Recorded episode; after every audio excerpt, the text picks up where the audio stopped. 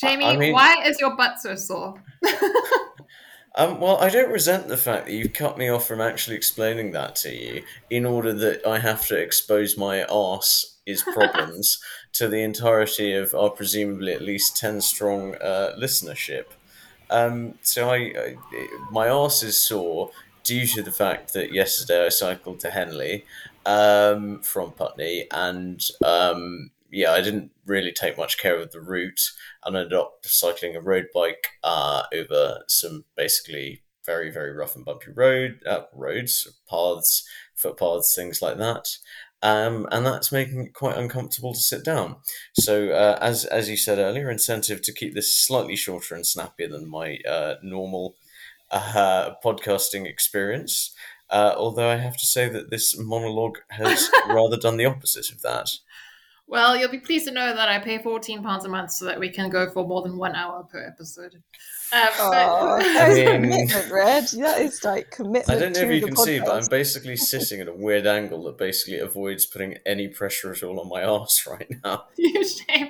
You need one of those rings. I don't know. Apparently, those rings that people have when they have when people have a butt lift. They have like a cushion. Anyway, things I learned in Miami will stay in Anal Miami. rings. That's anal what you learn in Miami. they're Okay. I'd really like to talk Jenny, about the medical Trek. expert, can you please intervene here and explain what I'm talking about? What is an anal ring? Yeah. this is new news to me that they're for butt lifts. We're breaking new ground, and I thought I'd finished doing that yesterday, but um, These are both things I have very limited slash no experience in, so maybe I should stop talking. Um, but yes, we give us the fruits of your inexperience. It's better than the fruits of my experience from yesterday. onwards and upwards. So, uh, Please not upwards. Jamie, I guess we should say welcome back, and Jenny, to our any listeners. And this week we watching and uh, reviewing State of Flux, season one, episode eleven by my numbering. Voyager. Oh, thank you. Uh, not by Netflix numbering. Jamie, are you ready to give us your one minute slash never been one minute summary of the episode? Uh, mine. Okay. Yeah. Um, You act surprised. it happens every time. I know this this time I, I actually went into some detail in my notes, but I haven't really done it. Um, I, I think this one, I, my summary would presumably be: don't trust Kardashians who claim to be Bajorans. Good summary.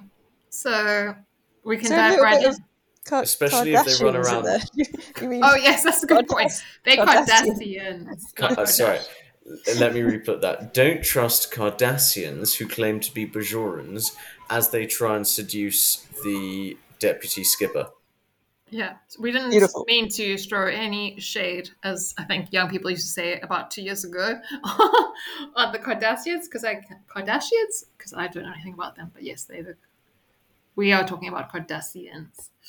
from Um, Cardassia, which, to be clear, is a planet, as opposed to, I don't know, some sort of theme village set up by the Kardashians in Hollywood.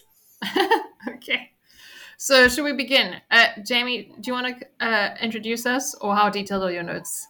No, I no, no. I, I, I think it's it's one. It, it's a wonderful start to the episode. We start on a planet-side vista of uh, Chakotay uh, and Carey on a really rather idyllic-looking planet with, uh, I think his rank is Ensign Carey.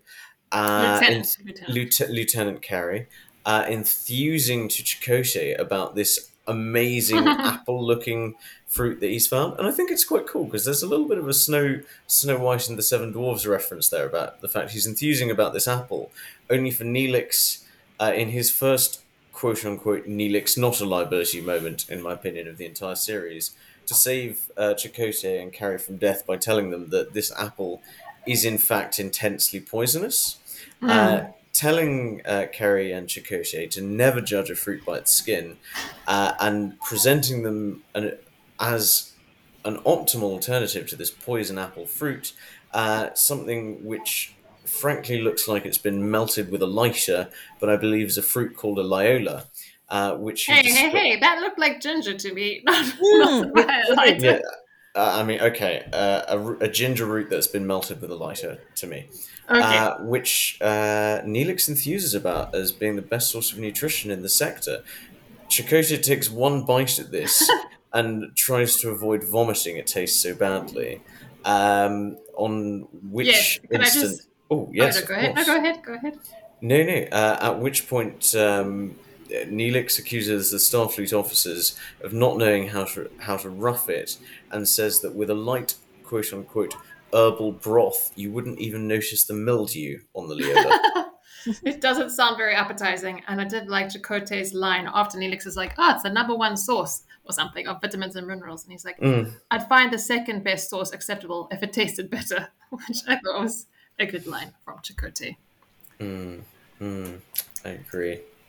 Um, but yeah, and, and we pan from that sort of moment of friendly camaraderie and Starfleet exploration of the galaxy uh, to the bridge of the Voyager, where Paris informs uh, Captain Janeway that he feels they're not alone and that he's picking up things that look like a reflection. Uh, Tuvok is then ordered to scan and says that he's picking up an ion trail. Um, at which stage the captain orders them to fire a pulse to see if they can find a reflection of the vehicle trailing them. Um, and they realize that they are in fact being trailed by a shadowing vessel.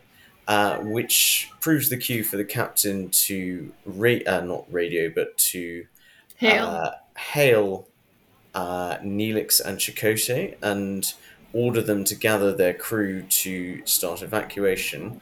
Uh, Chakotay somewhat grace, uh, gratefully accedes to this, saying that it means he can stop trying to talk Neelix out of Bloodworm Tartare. Um, and then, which sounds horrendous. I just want to say. I but mean, yes, I, carry I, on. I, I think that's a little bit judgmental of you, uh, Sister Natalie. Blood, whoop, ta-ta. Well, Carry on. Um, Tata.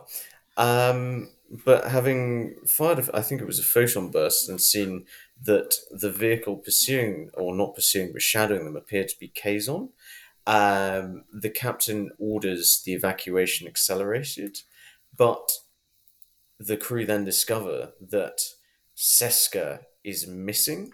yes. Ta-da. Dun, dun, dun. and when they try and ponder where someone might have been missed, they realize it's likely that she might be at a local set of caves, which might be blocking her com badge. Dot dot dot. Very good. Do you want to continue? Yeah, I would love to. So we then leap to a scene in which Chakotay is exploring the caves in which they presume Seska to have been. I see a hand up. Go for it. Uh, yes. I was just thinking, those caves looked pretty intimidating to me. I'm not sure I would have followed one lost crew member in myself. Just gonna put that out there. This is this is a Starfleet universe which doesn't have uh, xenomorphs as malevolent as the alien universe inhabiting it. Uh, Okay. ergo, it's fine. Um, Jenny, yeah. it's just uh, I wondered if it was standard policy for just one crew member to go look, looking for a lost crew member. I would have thought it made more sense for him to take someone. Oh, with yeah. Maybe That's that's. good uh, I don't mean, know. we are we are talking about a crew whose health and safety modus operandi is questionable, as per when a they took the biggest liability in the sector, Neelix, on an away mission. B on landing and discovering that he'd found his way away from the actual landing part. He didn't take the opportunity to jettison and maroon him at the first opportunity. C when he put himself in a dangerous situation, then didn't take the opportunity to cut their losses and shoot him. Jamie, I think I just based on interrupt. all of the no, no you didn't have your hand up I, I i have the the speaking spoon um i just think on the basis of this we, we should assume that uh, health and safety procedures uh, for an away mission perhaps aren't as mature as one might have wanted red your hand is up you may speak I agree with your overall point, but I think you're, you're setting interest yourself of winning this argument you're setting yourself up to be one of the most hated fans of Star Trek because I get the opinion impression that people love Neelix and especially love the actor Ethan Phillips. Um, so good luck with that. But yes, as Jenny, we uh, no no Well- uh, before uh, no i have Uh, to go I didn't see. Yeah, Jenny. I think uh, Jamie has, has said before, and I think he's doing it on purpose, Red, because he knows that Neelix is not our, yours and mine's favourite character, even though I think he's a great actor. Um, I think he's playing devil's advocate, so it's going to make you and I like Neelix more. It's Oh yeah, that's all that's happening. Exactly. I yes, mean- Jamie. I just for people who don't know me very well, I actually had to put my hand up to stop myself interrupting folk. Um, it's a bit like one of those meerkat heads leaping up. I would say that you put me on this podcast to be the voice of someone who isn't a hardcore Star Trek fan, and ergo, I am the voice of the silent majority of humanity who um, don't know anything whatsoever about this. So I'm just giving the neutral's opinion. I've seen your hand go up. I'm going to assume that that's going to try and uh, somehow discredit my claim to speak for the No, silent I don't majority of humanity discredit who aren't Star Trek fans. Um, but there is also an element of I go in somewhat harder on Neelix just to wind you guys up. Yes, and um, I don't want to. I just want to say, don't discredit the silent majority. That's all I want to say. But um, back to the scene. Back to the I feel like scene. that's a Green Day song. Yeah. Um, but but anyway, in, in response to Jenny's point of those are uh, your point, sorry, about these are quite intimidating looking caves. I mean, theoretically, yes, and there's like the sound of voices talking and laughing ever so slightly in the backdrop as we enter. But um, didn't you Hmm. tell me they had like a standardized set of cave set that used for everything? So tell me how the standard cave is more intimidating than itself on any other occasion. Well, the good point. And when you said lovely vista, I laughed myself because it's probably like in a backlot in LA somewhere. From what my, my what, but I think it's more the fact. Yeah, I, it was he entered the caves. That's fine, but he's probably going to lose signal because the whole theory of why they've lost someone is because she's in a cave and lost signal. Uh, Hmm. but yeah, I understand him going after it. But then when he sees a Kazon and then carries on going, at that point I was like, wow, that's Hmm. very brave. Well, does he see a Kazon, or does he just see Yeah, he Seska? sees two. He sees two I, Kazon I thought before. he saw Seska first, who said, No. "Thank." Ah, okay. Mm. Ah, yes. So tell me the chronology. Tell me the chronology. Well, he enters the cave. He hears some sounds, according to Phrasing. you, Sorry. but um, which I didn't pick up on, uh, maybe because I was making notes. And then he definitely sees two beings pass, like you know, move across the screen. Maybe he doesn't know the Kazon at that point, and they still uh, kind of he con- decides to continue, and that's when he nearly he confronts Seska, and they're both ready to nearly like stun each other, Hmm. fire at each other. Mm. Although Seska says thank the prophets when she realizes it's Chakotay, Yeah. but they're then discovered by the Kazon, with whom there is a brief but violent shootout during which the Kazon are driven off, but Chakotay is winged, and Seska has to get him away to safety and to be teleported away to the Voyager. Yes, exactly. And the only thing I would add there is that when he finds her, he's like, "What are you doing?" or something like that. I don't know. And she's like, "I'm hunting for mushrooms for your favorite soup," or something. So that's a hint, I guess, of things to come. Yeah, yeah. And we the next scene then begins with the captain entering a captain's log supplemental saying that Chakotay is recovering. And we pan to an image of Chakotay undergoing, uh, not undergoing, but carrying out some stone carving meditative activity in his quarters. Uh, only for Seska to enter these darkened quarters, bringing what appears to be a rather fancy dinner tray with a cover on top of it. It Uh, was very fancy and very mm. unmodern. yeah, yeah, very, very unstarfleet. Looked like it should Um, have been in some kind of um, Downton Abbey, Yeah. Yes. Judas kind of movie. Yes, Exactly.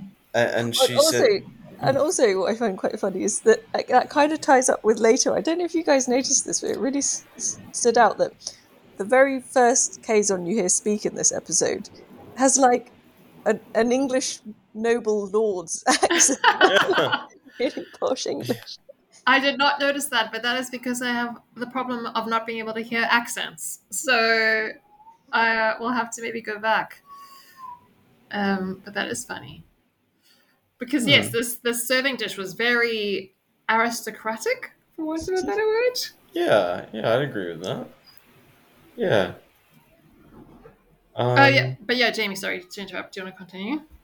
Uh, I will happily continue. Uh, although, um, Seska joins him, uh, basically saying that she'd bought him his favorite mushroom soup, which was the reason she gave uh, in the caves for why she was there, looking for mushrooms for his favorite mushroom soup. Um, and at which stage a rather playful dialogue ensues between them, in which uh, Seska claims to have avoided Leola root um, by drawing uh, Mr. Neelix away from his canteen with uh, a Maquis operation in which uh, a number of Maquis feigned a morale crisis. Neelix uh, cheered them up, singing folk songs at them for what one can only assume must have been at least 20 hours. And that during that time, uh, she and a number of other Maquis uh, effectively stole food from the ship's food supplies. At which point, Chakotay's face changes like a stone, saying, Are you telling me you've been involved in a criminal operation? and he effectively tears Seska to pieces about yeah, this. he's not impressed. He is Uh, not no, impressed. no. Um, ba- basically saying that she's involved from in a criminal conspiracy, um, and that he'll have to discipline everyone. Um, and I love the asks, timing. Sorry to jump. Yeah. I love the timing of like when he's like, "Does Neelix know?" And then at that point, is it at that point Yeah. when Neelix like hails Chakotay It's- to report the crime? It's it's almost then. He's like, uh, and does does Neelix know about this yet? And she goes, well, the morale crisis uh, finished minutes ago, so I'd imagine he's getting back into uh, into the quarters now. So I'd imagine he'd know now. Now, at which point Neelix goes, Chakotay, I need to report a criminal conspiracy. I hope people have broken into the food stores and looted food from their own crewmates. Words Yeah. to that effect uh, and suggests that he'd be very happy to make recommendations for punishment. Do you think Neelix was justified, Jamie? Oh well, now that's that's an interesting question. I mean, the presence of replicated technology on the ship sort of changes that question slightly. Um, as effectively, why do you need to even have ship's food stores if you can replicate whatever food you want? Because they have Uh, to ration their energy, right? Exactly right. Exactly right. Um, so it's it is an interesting question. I would say that effectively theft from a ship's food stores under any circumstances where there is scarcity, of course, it sounds like the sort of thing that should be dealt with, and one can understand Chakotay's next move of effectively saying that he is immediately going to uh, sanction all of those who are involved as a necessary for ship morale and b also for the inter-Maquis and federation star fleet officer relationships as otherwise he'll be seen to be biased. And one can also understand his resentment of Seska putting him in this position now Seska interestingly tries to avoid sanction by uh, effectively flirting with Chakotay, coming up behind him, running her hands into his chest, and saying, "But you couldn't do that to me after all we've been through." Yes. Um, like, what? What have they been through? yeah, I, I, I mean, exactly so. Uh, and Chakotay sort of takes a moment and uh, then says, "Seska, I think we both agree that this. We agreed a long time ago that this wouldn't work." yeah. which is a very very strong sort of rebuff as Seska's being quite seductive at this stage, um, and responds effectively saying, uh, "Fair enough, but there aren't that many uh, available mates here for you, and I've always wanted a pass at Harry Kim." Or again, Yeah. words to that effect. She says uh, something Which- like, if you're not interested, I've had my eye on young Ensign Kim. So, Yeah. Yeah. um, and one sort of wonders why Kim as her choice of someone to pique him. Um, Well, as we because there is there is a discussed- huge contrast. Sorry, go for it. I was going to say, as we discussed, Harry Kim was nominated one of the sexiest men in the world at some point during this series. Well, I mean, so- if, any, if anything, that would soften by People the blow. magazine. Yeah, that would soften the blow. Whereas I think it's actually he's picked as someone who will annoy Chakotay because of the fact he represents almost a polar opposite. Harry Kim is effectively the archetype of the new, shiny, idealistic Starfleet officer, whereas Chakotay is this uh, a man of more years and experience and seasoning and perhaps cynicism. Um, and and Yeah. a Maquis officer. Uh, so they represent different archetypes. So for for Seska to use Harry, I think suggests that she's trying to pique him about. Well, I'll go for someone who's as different to you as I possibly could. I do think, yeah, I think there's something about that age gap between Harry and um, Chakotay, which almost like diminishes maybe the relationship she had with Chakotay because if she's going Mm. after Harry, it might just be like as a Mm. plaything. So was Chakotay just a plaything? I mean, just that's what I'm thinking as you as you I- laid as, out as theory. well as well a, a, attacking him on a number of levels. I agree. Uh, I sort But of yeah. saw it as a, Yeah. as a way to almost like rile him up. Um, Yeah. Oh no, that's bit- exactly bit what like- we're saying. a bit That's like if, exactly what um, we're saying. You know, if the genders are reversed and you know an ex-husband, you know, goes and goes off with a, a young twenty-two-year-old um, au pair or something. You'd Or, like, or yeah, exactly. I'm just gonna date our au pair now. Like that would be a, a, young, a younger, hotter model. This this works in No, both I know, but I think um, I know, but I think that's exactly what it's doing. Yeah, and I'm just describing it from um, the more traditionally um, storylined um, gender roles. But I, I think it's like a reverse of that, and it's um, an attempt to sort of rile, rile him up and uh, elicit a reaction. Um, Yeah, because she does that's say, uh, "I've had my eye on young Harry, um, on young Ensign Kim." She didn't have to say Mm. young, so I, yeah, I think you're 100 percent right. It's Yeah. too. Also, I just have to point out one one uh, thing as well about that scene is that um, I love the fact that Chakotay is like he didn't even know he just ate some soup which his friend brought to him, but he's immediately like, "I will be included in Implicated. punishment. Yeah, yeah, I, yeah. I will punish myself, including in all of. Yes. I, I love All that, and I do replicated think that's, privileges rescinded immediately for myself as well. I think that's the right thing to do. As in, he's in a leadership leadership position. Yeah. You know, I think that's just um, very decent. That is a very good point, and I wish it Hmm. was adopted more widely by leadership. Yes, by leadership. Yeah, especially in the UK at the moment. yes, let's not let's not go on a huge tangent, but just Yes. say, you know what, I did wrong, and you should sanction me, whether I Hmm. knew it or not. The end. Yeah, because you're in Mm. the position of a responsibility, and you sh- should know. And even if you did everything in your power to know and, and do something about it, it still has the responsibility has to stop somewhere. And those who take the leadership res- responsibility, that's with them. And do you think do you think that's his core character, which I am tending to think, or do you think it's like the influence of the Starfleet training? Of Uh, core no. Core character, one hundred percent. Like Chako- Chakotay is always coloured as a man of extremely high integrity, um, and I think the, they're almost making the point that integrity isn't synonymous with just a Starfleet officer badge. In that we're having someone who is a Maquis senior figure immediately reacting with the highest level of integrity. Yeah, but then she does. Seska does go on about quite a lot about how he's changed. You know, which makes me think that yes, I do think he he's already had that No, moral well, no, integrity only, only sure. if you take only if you take Seska as a reliable character witness, which she's clearly not. I think she's trying to do that as she always does, manipulatively. Yeah, I mean, I do agree. Um, but I do wonder if there's um, a little bit of um, his. Uh, he's always had that internal sort of moral system, it seems, but maybe it's been I don't know, like refined a bit by um, being around the um, sort of very strict moral code of Starfleet. I don't know. I Around can't believe Janeway we're hearing- specifically. I can't believe we're hearing this. That only people who are Starfleet have a moral code in this universe. Now you're going to be the ones who are so hated. not what I said. That's the implication. He- no, he. I said he already had. I do believe. Ferengi can't be good internal moral people. Code. They can be funny people, but they can't be good people. I mean, I'm kidding. I'm kidding.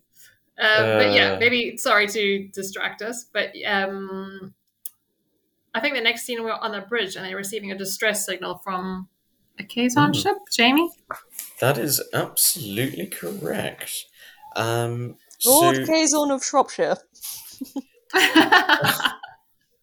Uh, I don't think so. So uh, anyway, they they receive a shaky uh, distress call on the bridge. Um, a very very garbled sounding Kazon who sounds as though they're on their last legs, saying that they can barely keep the ship together. um, Kazon seeming at death's door, and Neelix proving, in my view, his likely membership of the Suella Braverman immigrate anti-immigration party. Says, it's probably a trap. We shouldn't help them. They're one of the most violent species in the sector. yeah, no politics. And B, I thought you were going to say he was like, again um, proving his worth in a sense. Well, 'cause- by telling them that we shouldn't help them because, like, Kazon a bastards. That's a bit well, harsh. what did we learn at the end of the episode? The Kazon are bastards. So, I mean, but okay, he's not. But yeah, but based on his experience, he said it could be a trap. That's what he said. Yeah, uh, and the captain actually again takes the time to mollify him, saying that she takes his uh, his worries very seriously, but their moral code means that they must help if they can. But she does also do. You're right. She does take his uh, warning seriously because she gets Harry Kim to assess the ship for actual Mm. real damage, and Tom to scan for any other potential ships who could have Mm. like inflicted the damage or could still be in the area. I think that was my Mm. understanding. So she takes his warning seriously. Yeah, she she takes this warning seriously, and you know they scan continuously, and they take all sorts of precautions. Uh, and then we jump to an image of some boots embedded in a wall on the Kazon ship. There we And are. all that I have on my sheet of paper right here is I don't know if you can see boots, Boots in on wall. I actually missed that because I was taking notes. But yes, in the end, Janeway wants to respond to the distress signal because that's the yeah. Yep. No way. And she Yeah. does say something about it could be a way of making friends, which I forgot at the end because it kind of ties in to the very last scene. But we'll get to that later. Mm. I agree. Yeah. Um, so it's, it's it's telling us a lot about who Janeway is, um, and about the the drivers, both moral and immoral. And I th- I think it's it's a really really insightful sort of scene about the balance of pragmatism with principle that goes into Captain Janeway.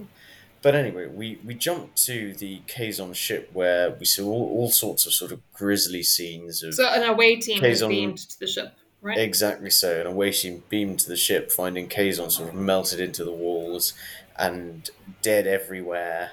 It's it's about as grim as it gets in the Starfleet universe where the Borg aren't involved. Um, and and effectively the team explore the ship and find that there's nucleonic radiation held on the far side of a force field around uh, a console, and they find one male Kazon alive, and surmise that the explosion uh, came from a console, which, looking at it on scanning, the residue has Neosaurian technology, which is Federation technology, but in a Kazon ship, which immediately starts to prompt questions amongst the team. Um, It's very well done for getting that very technical Nesaurian detail. Neosaurian, Yes, Neosaurian write that down. technology. Um, I was like, the console doesn't match. Mm. an eminent surmise. Um, but but effectively, uh, they beam the Kazon uh, survivor back to the ship, where the doctor finds that all of his cells have mutated and fused with inorganic matter, and in order to help him survive, they need to effectively transfuse literally every ounce of blood in his body to avoid uh, him dying horrendously. yes, I got the Um, technical detail there. I think they have to do a pyrocyte replacement. What's one But of that- them? Don't know. That's just what they said. Interesting. But the looming question is is there the an, um, possibility that there is Federation technology on this Kazon vessel? And Jenny? Yeah, Ooh, I think you sorry, tried to say something there. sorry. Oh well, I've, I've we've, probably, we've moved on a bit, but I was just thinking about the pyrocyte, and I was like, what, a- what a interesting word. That isn't any biological thing I know. And I was like, maybe they're trying to imply it's kind of like a lymphocyte. So Uh, uh, it's to do with the immune response, but then they've made it slightly different because it's Kazon, so it's a yeah. Hmm. pyrocyte instead of a lymphocyte. And I guess that means like a, oh, maybe more than a blood transfusion, maybe like a But they, oh no, no, I'm getting confused between because it's Plasma actually. transfusion Yeah. or a stem, you know, what's that thing that you have to get if you have got leukemia, like um, leukemia? Uh, Bone marrow. Stem cell that's the one. That's the one. Yeah, yeah, bone marrow. Bone Um, marrow transplant. Jenny, could you just I think maybe plug in your um, just make sure it's plugged in correctly. It's a bit of sound background sound. Um, Yeah. yeah, I so. Thank you. I should have moved position. I'll go back to original position. um, but then we have what I call the walk and talk slash turbolift scene. Uh, Jamie with Chakotay, Tuvok, and Janeway. Mm, Which is this pretty. Is, this is an interesting and dramatic scene because effectively the captain is being advised of the fact that they found this technology which seems to suggest Federation tech has been handed to the Kazon on that vessel and might have been the cause of the explosion. Yes, And and, I just want to comment oh, on. sorry, go Sorry, I just want to comment on um, uh, Janeway's response. I cannot mimic anyone, but the way she says, like, "What?" she seems like really. What? Yeah, the it was There's very funny. fury there. There's I- fury there. I found that quite entertaining for some reason, but please continue. Not at all. I agree. I, the captain, for the first time, shows sort of dread and anger to a, a crew member rather than control, as uh, in her response to Tuvok telling her that he could only think of three possibilities for how this had happened. The first, that it wasn't Federation technology, which but similar.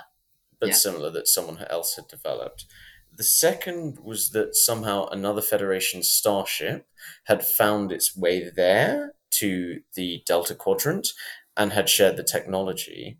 Or the third, that someone from the ship had actually shared the technology with uh, the Kazon. Um, sorry, is everything? I can hear some weird background noise. Could be the plane going past. Ah, yeah, it sounded it sounded like that. Um, Sorry, everyone. But the captain turns and says, "I don't like option three at all." I Uh-huh. loved your impression there because I wrote down that line and I was like, who is going to do that impression? Uh, and the only thing I would add is um, obviously when she finds out that this uh, technology exists on the Kazon ship, she's the first thing she asks is like, can we transport it back to Voyager? Hmm. And there is a blocker because due to the nucleonic radiation, for some There reason is a they can't. force field that's blocked Yeah. it in So as that part sets of up ship's fail-safe yeah, systems. that sets up some action later on, I guess. But yes, I think that's Uh, quite Yeah. a jump. That I, I felt like that was quite a jump Tuvok made that third option. It was like Well, no, because the, it's at the time, technology. based on the evidence, I thought, but it seems so unlikely because how on earth, how and when, and why w- would someone from that crew be given giving technology to the case, and Obviously, we find out later, but at the time, I Hmm. was I was thinking that's one hell of a thing to deduce as one of the logical options. Hmm. Well, I guess he's not clouded by. He Like wasn't. the- he's not thinking like when or how or no one would do that. Or which just one he thinks is the probable one. He's just thinking possi- possibles, really. He's just thinking, well, that is a way that they would get the technology. That's what makes Yeah. him Tuvok. yeah. What are the logical ways in which Federation technology could end up on a Kazon ship in this sector? One, there's another Federation ship from which they got it. Two, it came from us. Three, a another, which is effectively him saying that, oh, actually, someone else has developed similar technology, and that's all it is. Yeah, well, I guess I could have thought of more uh, other options that are more likely. Ooh. Like, for example, they have people who come on board, don't they? Not Kazons, but someone could have stolen it and then sold it to the Kazon. So That it is came from the ship option. via theft. Yep, came from the ship I- I via theft. That's more likely if I was him, I think. But anyway, it was just a Mm. I curious. think writers thought. are obsessed with three, so they were never going to give more than three options. Yeah. It would have got a bit boring if we listed every single It's like at option seven, at option nine, and option ten. Option 24. There is a magical, um, you know, uh, yeah, I mean, you could go on and on, couldn't you? I don't know. It seemed pretty logical when when Tuvok said it, but uh, anyhow. But So- you're right. That is actually a very obvious potential option, Hmm. Janie. And and in in response, uh, the captain orders uh, a sensor, uh, effectively a review of the transmission log to try and find out uh, who might have communicated with someone, and likewise they ask the question: Well, who might have made contact with the Kazon and given them something When on the were on actual the- planet? Yeah, exactly right. And they say, well, there are 12 people, Seska was in the cave with the Kazon, in spite of the fact it looked like a gunfight.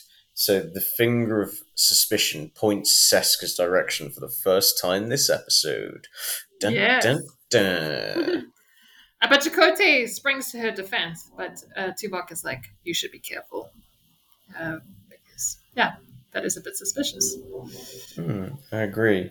Um, but yeah, they they then um, le- uh, move to a scene in engineering where there is a discussion of how to get access to the piece of technology that uh, exploded and destroyed the Kazon ship. A number of options are mooted. The first of them being very risky, but suggesting that someone acts like a hero, with Seska putting her hand up immediately to say we should take this risky option.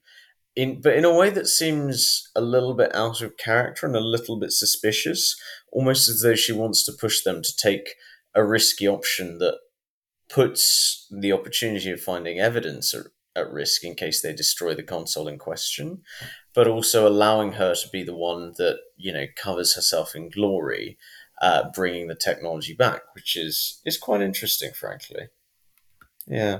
Yeah, I mean, my notes aren't that detailed in that scene, but I think they eventually agree. Mm. Lieutenant Carey comes up with a plan, but it will Mm. take.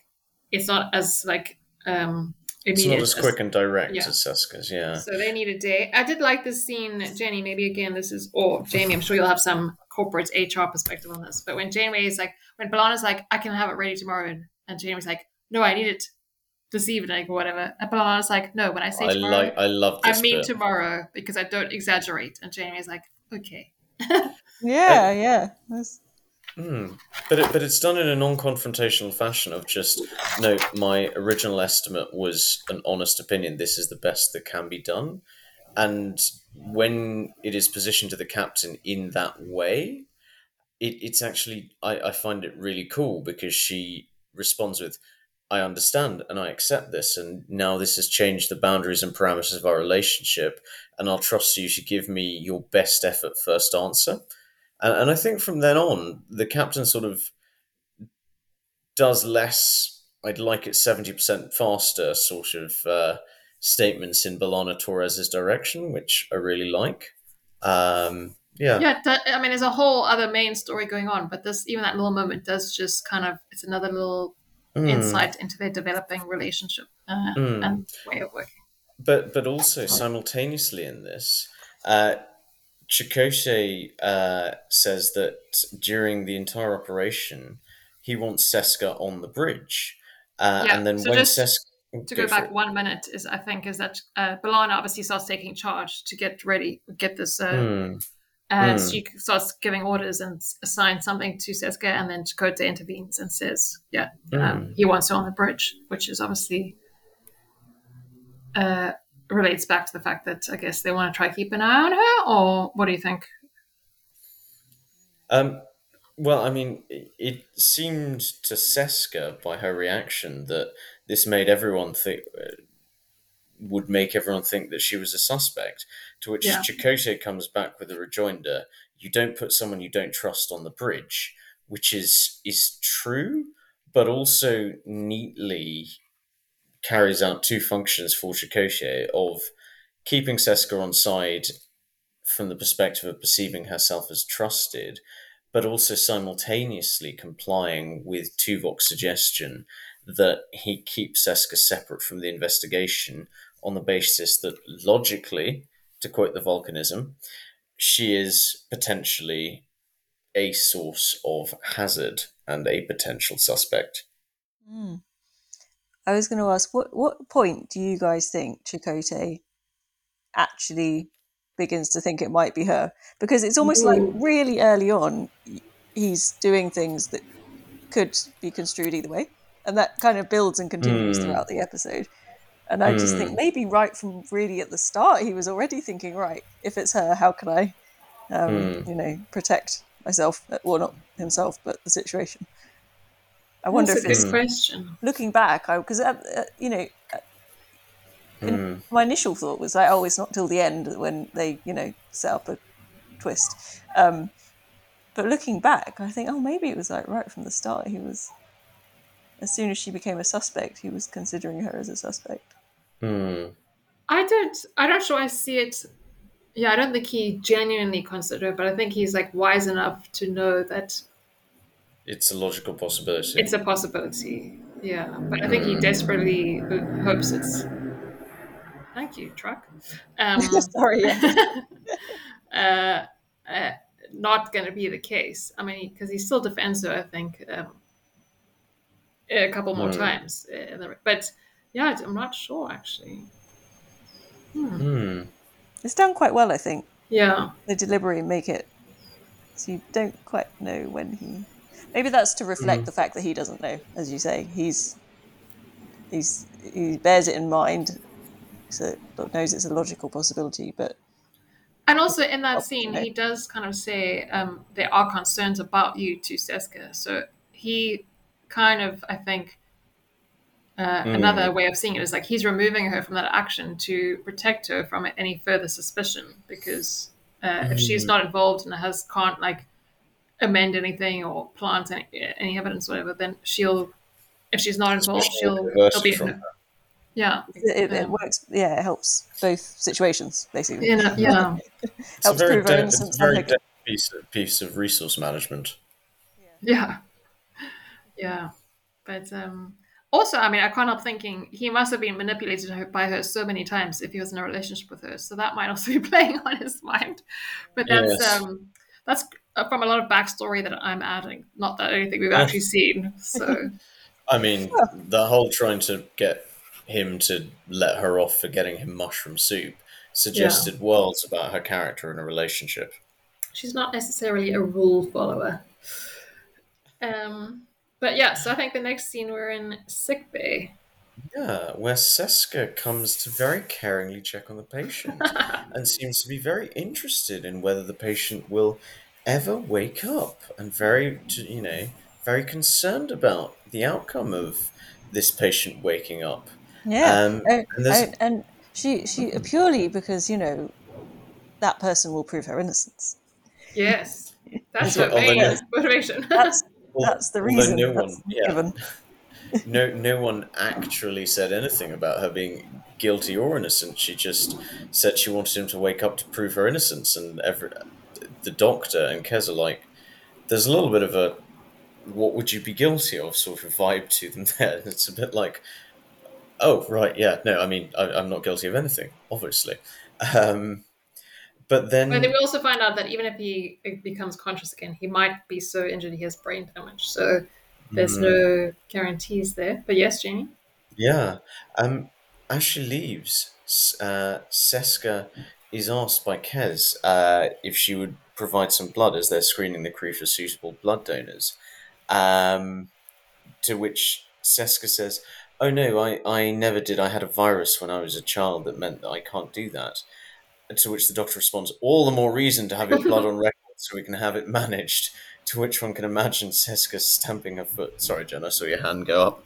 No, no, I'm done. I was gonna um, offer to summarize that section because for once I actually remembered a scene, but you've done it so well. So continue.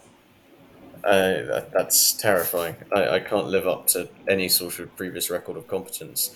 Um, yeah, and Seska again ducks saying, "Oh yeah, I'll, I'll do it as and when," um, which is interesting. I find, and, and also sort of questionable that she doesn't want people analyzing her blood. Um, yeah, Yeah, I remember the first time Yeah. I saw this scene in this episode, and I was like, "What?" I was like, "This is a whole there's a whole new story thread going on here that is curious," um, and I couldn't see how it would fit in and relate. I was like, "What is her blood type got to do with anything?" Um, so I love A very good point because uh, where we come from, I don't want to give everything away, but like what she's done is not possible. So like, um, I would not have even thought of that yeah, the first time I watched. So Yeah, I love the way it all links in in the end. But I remember at the time I was like, "Where is this going?" yeah, Agreed. Agreed. Um, yeah. So so we we move from there to the bridge where it's announced that uh, another Kazon ship is coming. I think we might have skipped a little section. Oh, have we? Have we? I beg your pardon. Uh, I'm not sure where they were because I think I just did a line because I couldn't see, but it was Chakotay, Janeway, and Tuvok, and uh, they're having a little huddle again, sharing their undercover operation. I. Oh, Um, yes.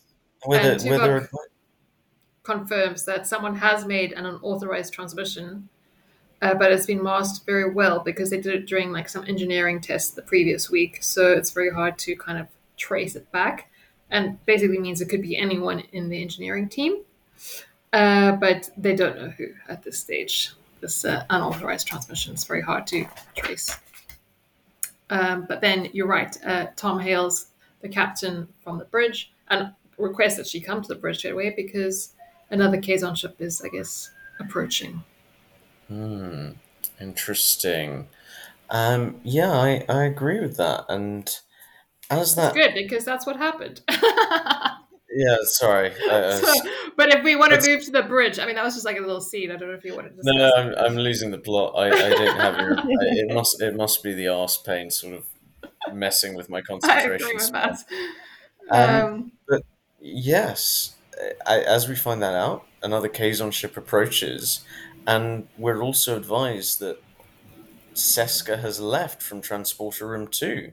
Yes. And- so this Kazon ship, sorry, just to quickly fill in a bit of Hmm. detail, is actually only going to arrive in about four hours. And Tom Hmm. is like, should we let them know that we're here? And James is Mhm. like, well, if we know they're approaching, they probably know we're here, and we don't have any good news for them. I wasn't quite sure what that, yeah, but yes, that's kind of where.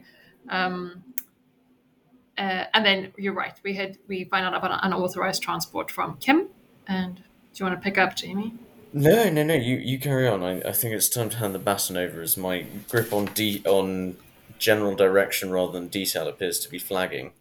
Um, but the, the transporter room, the transporter room, I gather, is Seska leaving to go to the uh, Kazon ship that was basically irradiated. Um, she there walks into the radiation field and attempts to retrieve the console. Yeah. Um, the capt uh, and she advises Chakotay and the captain over the combadge that that is what she's doing. They then hear a scream. Oh wait, wait, Uh, wait. Sorry, there was a scene I really liked before that. Um, in between note taking, uh, where we're back on the bridge and Janeway is kind of getting all this information from Tuvok, Chakotay, Kim, and Tuvok's Hmm. like, she could be destroying evidence. Chakotay is like, she just wants to like clear her name. Kim is like, I've got a lock on Hmm. her. Do you want me to beam her back? And she's like, you kind of, I think it kind of like pans a little bit around her, or you see her like, you know, just Hmm. a close up, and she's like, got to make this like snap decision. So that was a good like captain moment, maybe. Hmm. Um, and she's like, wait, if we we can't beam her back because she's busy messing around with subspace something we'll kill her. Hmm. So she manages to make that snap decision, which I think was correct. But then we hear a scream anyway. So Jamie, what happens there? Uh, no, you- you're quite right. Uh, the captain orders uh, Seska immediately transported to sickbay, where she basically is, is visited by Chakotay and turns over and appears to have what appears to be the world's most severe case of sunburn from the radiation. um, which is a little bit of a case of, um, I think, Star Trek underplaying the injuries the characters receive in execution of their duty because uh, radiation burns are quite a severe thing, and the way it's appeared to happen to Seska is quite minor. If But- it's a child's show in a sense, or like a kid friendly show. And, and it wasn't a criticism on my part, Red. It wasn't a criticism. Um, I, I love the sunburn look. Um, but yeah, we we move from there to Janeway's ready room. yeah, where Lieutenant Carey is escorted into the room to be interrogated. Um, and effectively, first of all, he's attacked from the, or not attacked, but interrogated from the perspective of how has he dealt with uh, B'Elanna Torres being promoted above him, um, and it being suggested to him that he must have had a problem with that. And oh, before I crack on, Red, go for it. Yeah, not to uh, give anything more about the scene, but actually, this is a good example of where these episodic episodes actually tie back to things that have happened in the past. Because I think last time we met, we are like, oh, they just completely disregarded something that had happened and moved on. But this is a Hmm. nice tie in to the previous kind of episodes. Sorry, I just thought of Hmm. that.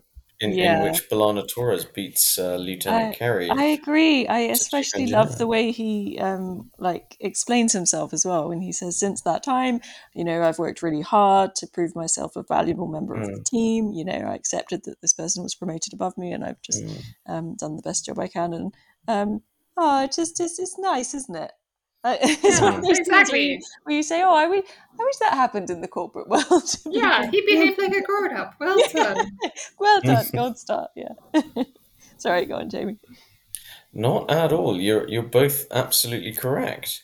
Um, a- and then then it is put to him that he was out of contact for an hour, um, a- and this is made to look suspicious as well. And Carey responds, he was uh, he spent that hour picking apples, uh, which proved to be poisonous, um, which is is questionable. But at the end, the captain, Chakotay, and Tuvok decide to confine uh, Lieutenant Carey in quarters for the time being. And yeah, it- because it- there is another bit of evidence, I think, that we've skipped. Hmm. Oh yeah, hit me. hit- unauthorized transmission that Tuvok found came from his station in engineering during Which- that test, pre you know, you know the previous week, and so they were like, you can't Mhm. really confirm whether he was at that his station at that time or not, or if anyone else was at his station. running around. It's Yep. like, yeah, it's a test. I don't remember, and um, Hmm. and then he does kind of like deflect attention back to Seska because he's like, well, why aren't you, you, you know, interviewing Yeah. Seska? And Jamie's like, why Seska? He's like, well, everyone knows that she was uh, in the cave with the Kazon, which Yeah. seems to It's pique Janeway. And Yeah. he seems to think better of it, doesn't he? Which- Yes, he does. He quite- does. re- Yeah, it seems quite realistic. I think because that's what you'd be like. At first, you'd you'd panic, wouldn't you? Freak out. Oh my god, they're accusing me, and you might immediately react defensively by accusing someone else, and then you know Mm. maybe your grown-up voice comes in and says, "Okay, well, you know, th- that, there's no point accusing others. The, the main thing here is just um, trying to prove that it's it's not me because you know he doesn't know it's Mm. her." Yeah, exactly. I think he says something like, he does retract exactly as you say. He's like, I'm not saying she did it, but I didn't do it either. So it's like, you know, I don't know what's Mm. going on. Hmm. Agreed. Agreed. It's More, new, renewed respect for Carey in this. in this- That's true. Very true. Yep, yep. It's it's all happening. It's all happening. Um, Sorry, Jamie. I feel like we keep ruining your flow. no, I, I I'm enjoying it because I I sort of leap a, a stage ahead, and you guys bring me back to actually what's happening Jamie, sequentially. just to uh, mention it, if Jamie wants to have his own Star Trek podcast, he can. we don't have to say anything.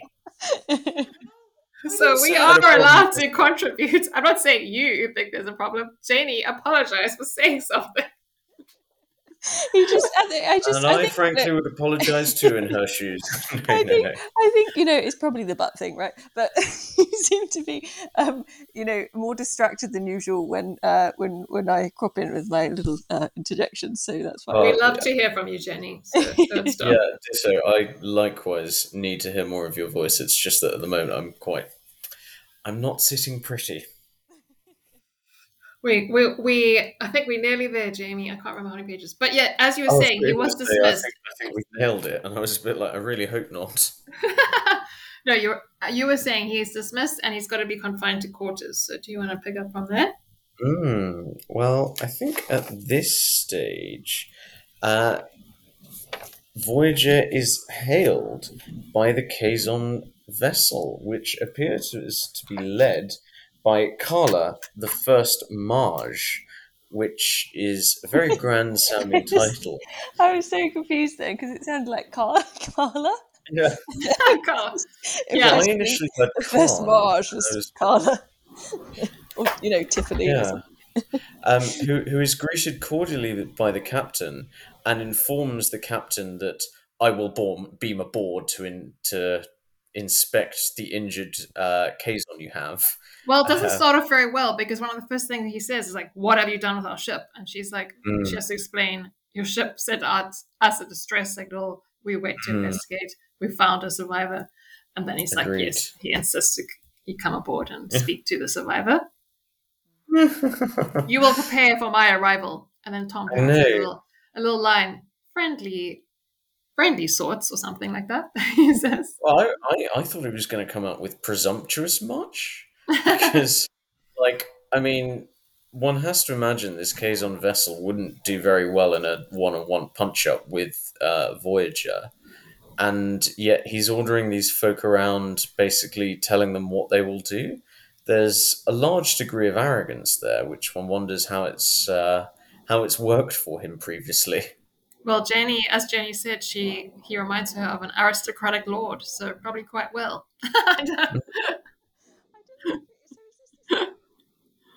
Uh, is it the same guy though? This that was first. oh, appeared? Or- yeah, no, this is the first time we meet this guy. That's yeah, because this guy didn't sound very lord-like to me. That's just that first Kazon that was in trouble. The Mm. stressful, I think it was.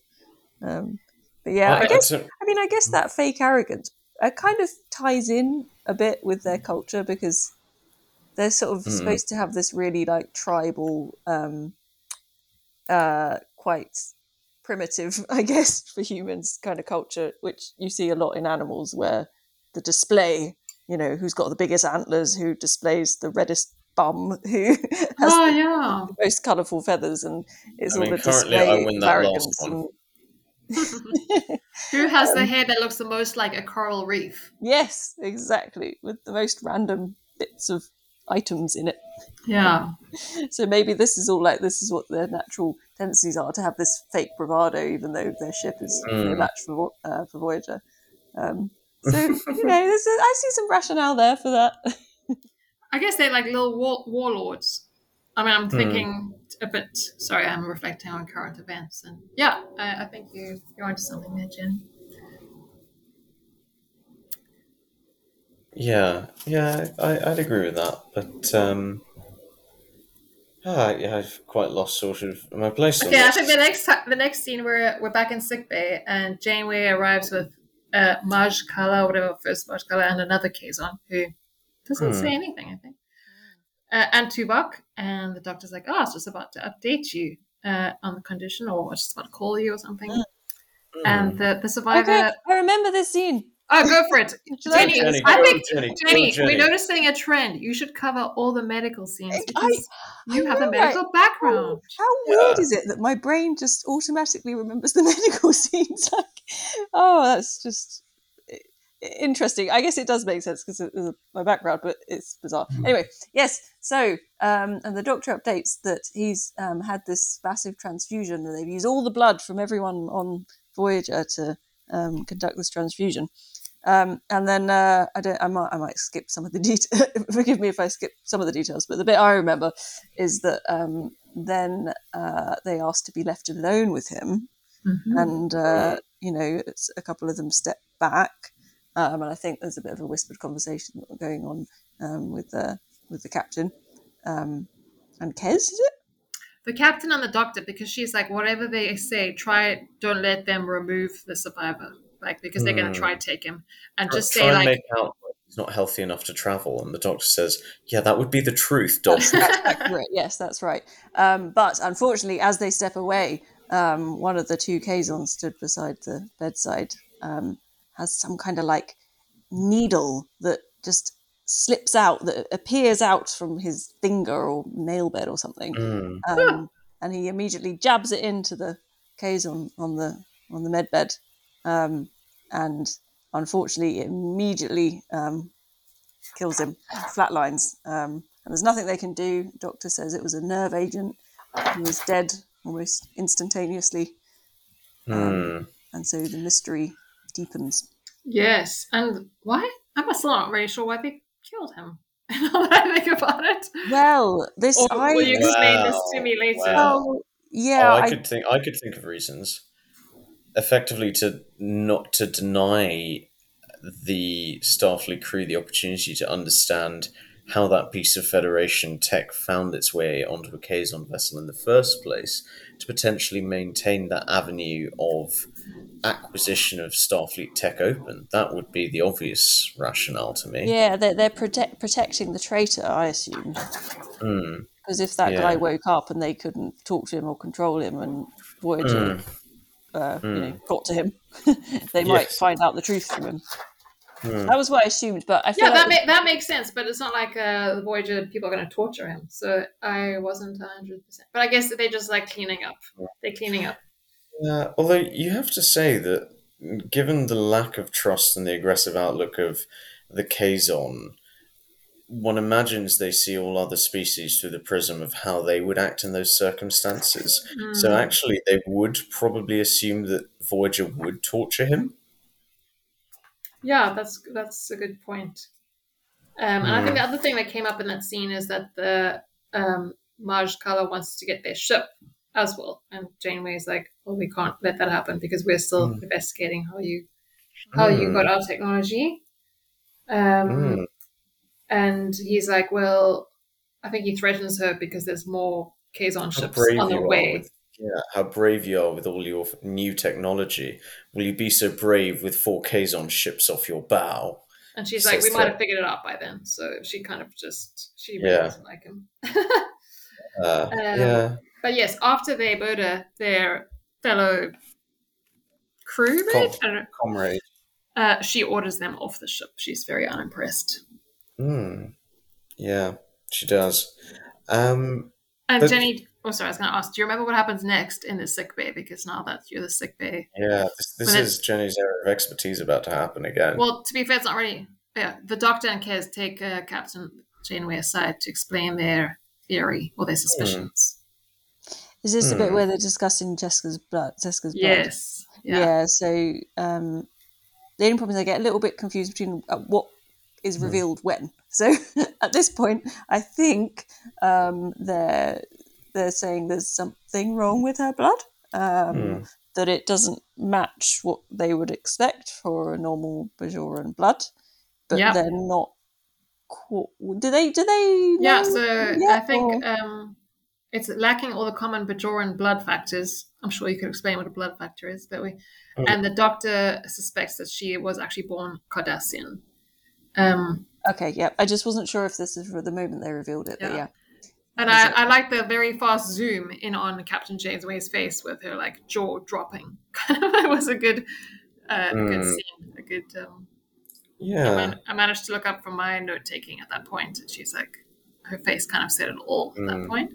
And, and the doctor sort of makes it clear. I think it's likely it's been genetically altered from Cardassians. Mm. It's just it's a killer line. It's sort of it now. To me, that's the point at which suspicion is no longer on Carey. Well, I Ooh. I I was still a bit unsure at this point because um, earlier on, Seska had been talking to someone I can't remember who it was about how her blood would look a bit odd anyway because of this like this disease she mentioned, sawskins or something.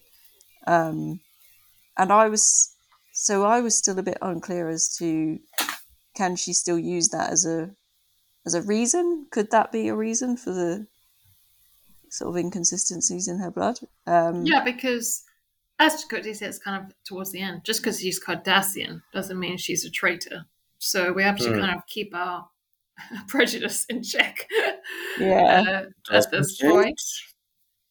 Um, but yeah, so I think um, after sick bay, we're back in um, the briefing room. Um, and they're giving this news to Chakotay. So I think it's Tuvok and Janeway, I'm guessing. And he's like, Do you expect me to believe that Seska is a Cardassian agent who infiltrated the Maquis? So it's like thinking back on the whole history, like how long she's been around. Mm. And she Yeah, prete- continued to pretend all this time. like, Yeah. right in back in frustration, program. Chakotay, Chakotay comes up with the immortal line: "Was anyone on that ship working for me?" That was the best line. I love that. That is, I mean, yes. Tuvok, I really feel for him. I'm like, was how- undercover.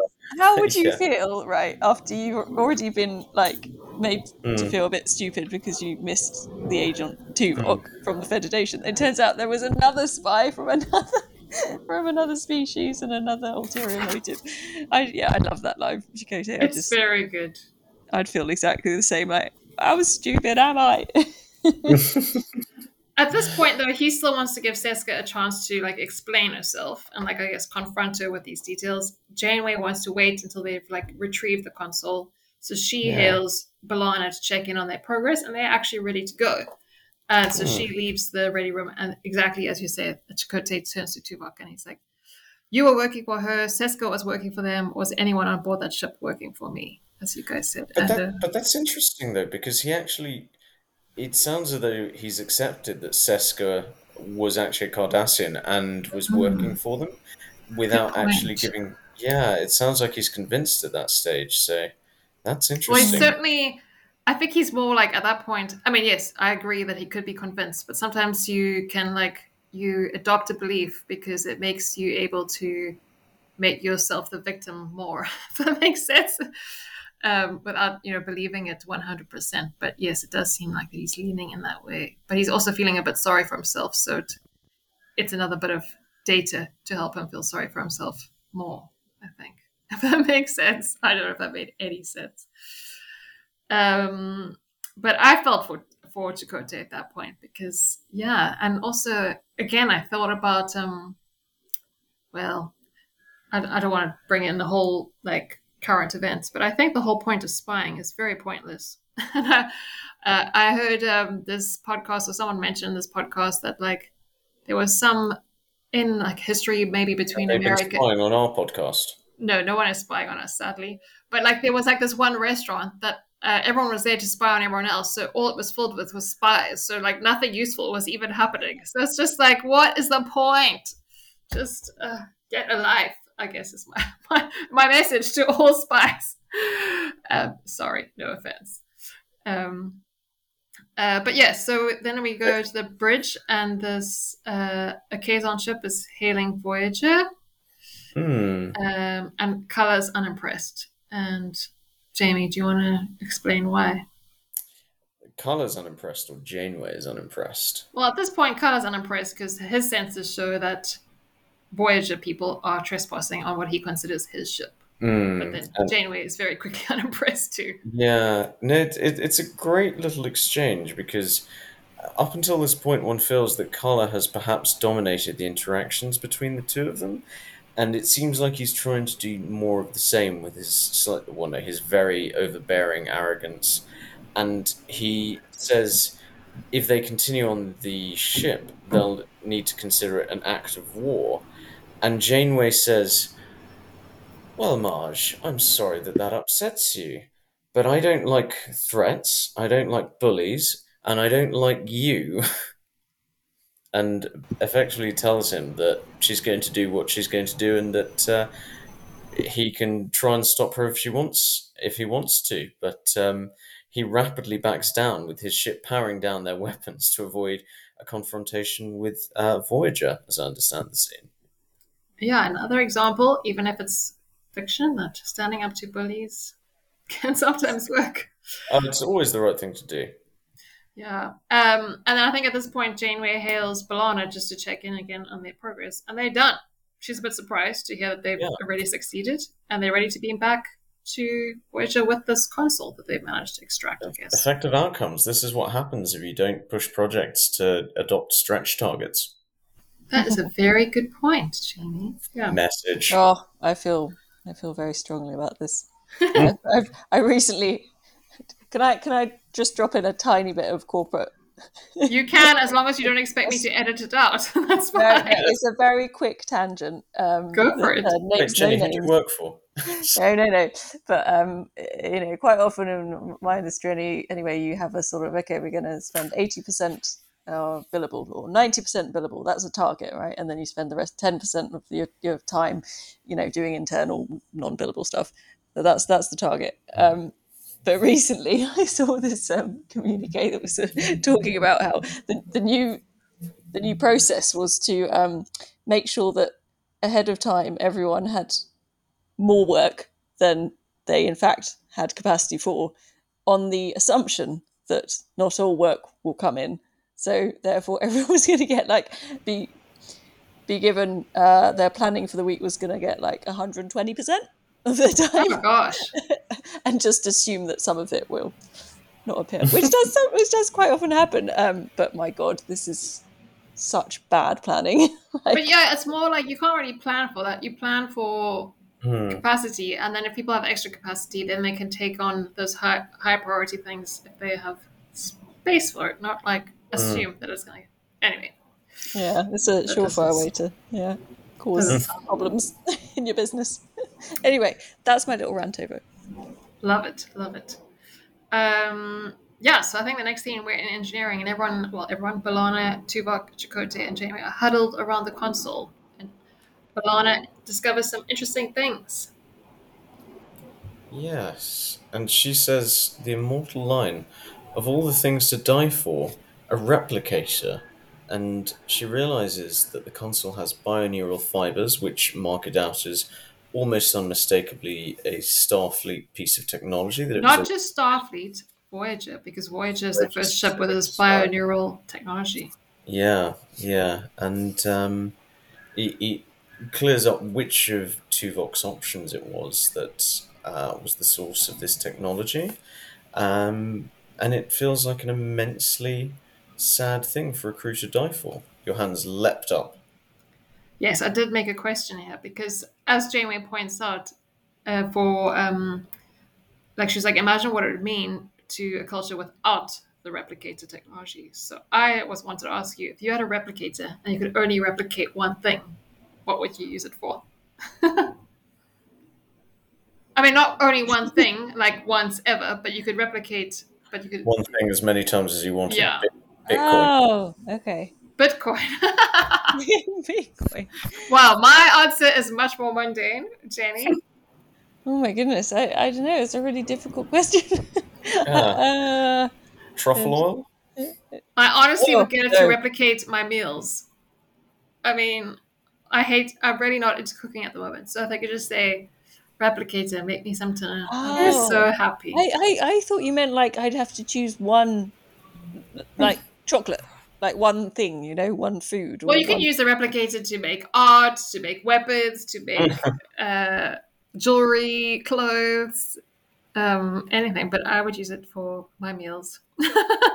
I mean, yeah, it's got to be food and water then, isn't it? Because, like, that's the very basic. Like, you know, you'll never go hungry or die. of- No, but I'm not. I'm not worried about starvation. I'm just very bored of cooking. I mean, Am thinking? I'm overthinking this. you this. can I think. replicate any single thing that you want, and you guys would go for food. Yes, correct. I mean, Jenny, did I not make you enough dinner tonight? I mean, really, I'd probably go for water because Water? No, you can't get water in real life. I'm just thinking about saving the world. You know, like if you had unlimited supplies of clean drinking water that you could replicate Prob- um, as much as you like, whatever you like, you know, and Yeah. uh, I don't know. Jamie chose Bitcoin. So from one, I mean, I'd like to. I'd like to revise that because I think Oh. I'd choose something which is sort of pecuniary in nature in order to be able to source a wider range of things to more positively influence the flow of human history. I, I think just food or no, this is just for your personal use. I don't want to bring in like saving the world, but Oh honestly, well, well personal use would be to save the world because, as Janeway herself knows, Ah. this technology could change the balance of power in a sector, let alone a single planet like planet Earth. I want to change my answer based on what Jenny said. If you can replicate a swimming pool in winter, I mean in summer, I would definitely take that. I would definitely take that. I mean, how I'm big are the things replicators replicate? So, yeah. A small plunge pool. I think you can do that. Wouldn't and Jamie, would you not go for some like top of the range uh, rowing boat? No, I'd go for the money to buy it and other stuff. Maybe you could replicate all your rowing gear whenever you need it. I mean, I frankly wouldn't want to replicate my current rowing gear because it's in pieces. But it's not replicate as in replicate exactly what you have already. You're not going to replicate a lycra. You guys are got trying to get me to limit my scope in a way that makes me suspicious. Do you No, work for an oil You can replicate money if you want. do, you, do you work? I don't know. Do you work for some weird, un, undescribed climate change denial lobby? That Do you work for a replicator machine company? Do you, No, do you want me to like you know? So, I will not be silenced in my call to use my replicator to create funds to drive positive climate change action.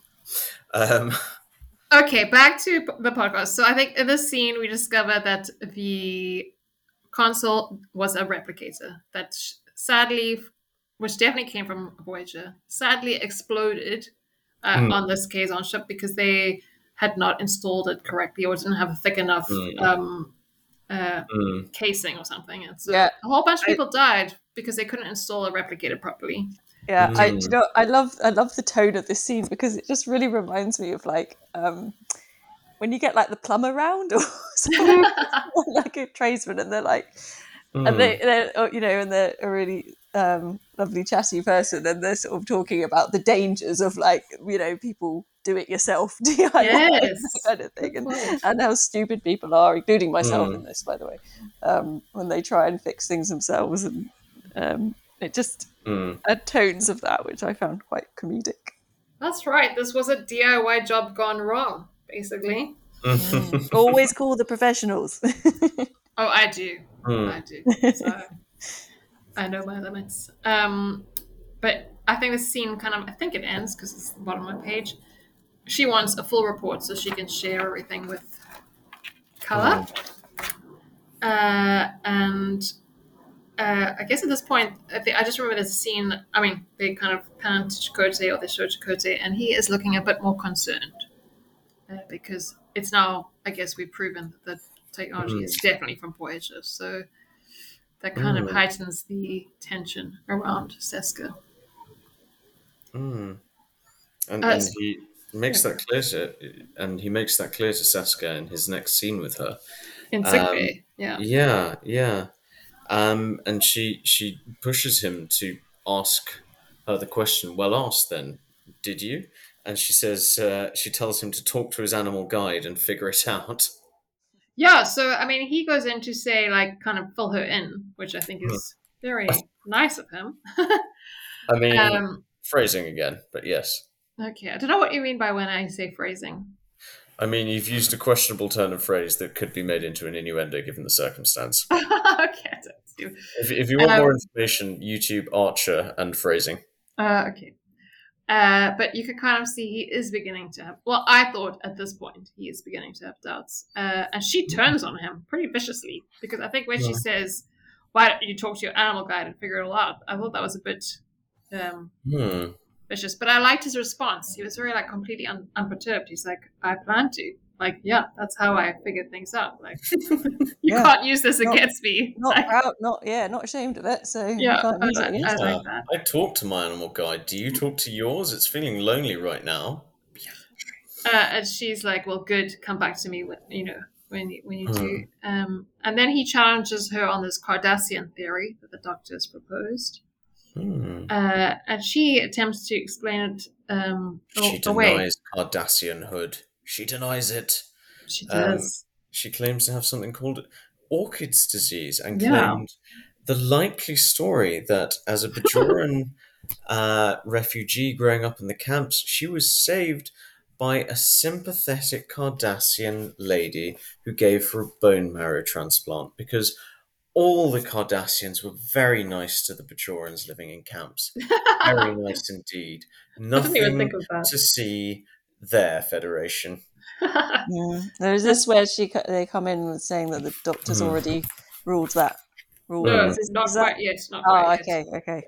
Hmm. So it's at this point she's like explaining away this uh, you know, Mm. challenge that Chakotay's proposed, and um, she kind of says something like, "You must think I'm a horrible person." She's like, she's still trying to manipulate him. I Mm. think at this point, obviously, um, and she's like, Mm. uh, like kind of like me being an agent, it wouldn't be worth the trouble for the secrets that you shared with me. And Mm.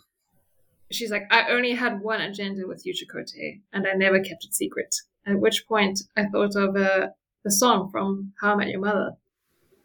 Mm. I said a bang, Oh. bang, bangity bang. Bang, Oh. bang, bang, bang, bang, bang, bang, bang, I thought you were going to come up with some really bang, like bang, bang, soppy bang, bang. romantic kind of reference then. I mean that that that's that's the equivalent of me saying phrasing red, but yes. Sorry, but that is what popped into my brain. Um, and after this whole long conversation, um, she kind of asks, like, "So, do you believe me again?" And he's like, "I want to." So she, he seems, it seems like he's gone from this position of sorry to doubt her to kind of be sucked back Mm. into her. But Her web. then, exactly her web. Um, Mm. and then she's like starting to act, act a bit agitated because she wants to get back to work. And he's like, um, no, you have to remain confined until we figure it all out because um, Hmm. and he kind of tells her exactly what they plan to do, which is they want to find out where the replicator components were taken from. And she's like, why? And then he's like, well, that might give us evidence of who took them. Hmm. Um, He says like, Tuvok leaves no stone unturned yes, yes. as a, exactly. as a way of effectively putting the wind up her that this will be thoroughly done. And I think this is what's known as a red letter trail. Oh, what is that? That is where you try and expose who is a spy or who is a traitor by feeding different potential uh, individuals of suspicion different stories and seeing which of them end up being the ones that the opposition act on. Because based on who got that piece of information, you can then tell who's feeding that information and who's a traitor. In this instance, the red letter trail is telling both Carey and uh, Seska that they are going to be checking where the console was taken from. Yeah, exactly. A way of Because, sorry, just them does something to. Sorry, go for it. Go for it. Go for it. just to interject there, like Chakotay leaves sickbay and Tuvok is waiting outside. And Chakotay Mm. kind of was like, well, she said she had a Cardassian transplant as a child, which saved her Mm. life, and that's what. And then all, Tu- all Tuvok says is like, at that point, he's like, um, did you set our plan in motion? And they're like, ooh. and I guess then you realize they're setting this red letter trail thing. That's Yeah. what they call it, because they fed the same information to her and Lieutenant Mm. Perry. Yep. Uh, but again, this whole spy thing, I feel like they should just all retire and nothing would make a difference in the world. But anyway, See, I I love um, all the dr- dramatizations of spy stuff. You know, there's so many like movies and books, and I also love it. But I think the real the reality is like nothing like that. It's, it feels Well, so that- much more yeah. mundane. that's what I wonder. Yeah, I mean, obviously it is dramatized, and it's always just a question of how much, like all of it, or I don't know. But Hmm. definitely now, I think it's not the same. But I wonder if, I mean, because some of the spy things you watch are like based on real events that happened sort of Hmm. 50, 80 odd years ago. So it's actually known as the Canary Trap. Sorry. Ah, okay. Thank you, Sheena. Yeah. Um. I think there was a time and place for spying, but in the digital era, you can just like go on Twitter or something and see what people are saying and draw your conclusions from there. But I am not a spy, and also I would have liked to be a spy, so I don't know why I'm saying this. Do, you, do you know something absolutely hilarious?